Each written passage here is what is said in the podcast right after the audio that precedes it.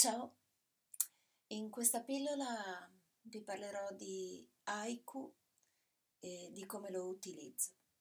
Buon ascolto.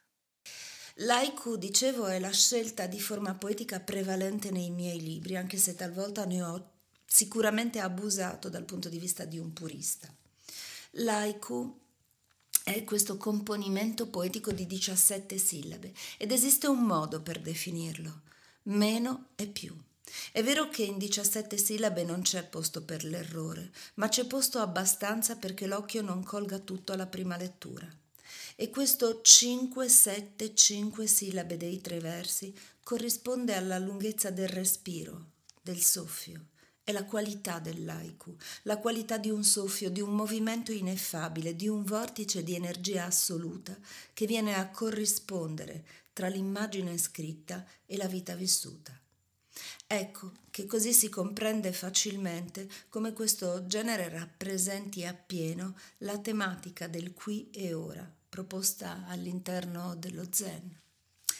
Haiku, dicevo, per me e per tanti altri, come poesia del battito del cuore, del battito di ciglia, poesia per me e per tanti altri come vita, vita come intenzione della relazione Haiku nell'esperienza dei classici a partire, dicevamo, dal 1600 in poi, ha visto come tema tradizionale quello legato al Kigo, alle stagioni, alla loro simbologia, ma è anche vero che oggi sono frequenti argomenti collaterali.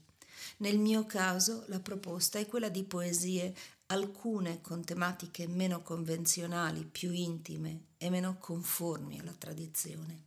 Pertanto questa serie di podcast sarà declinata in questo senso, ci saranno eh, una serie di incontri, di puntate legate agli haiku più tradizionali, con il kigo, con i riferimenti stagionali, e altre legate a tematiche che presenterò di volta in volta, l'affettività, la trascendenza, la sessualità, la creatività, insomma l'aspetto istintuale dentro di noi. A poco a poco li scopriremo.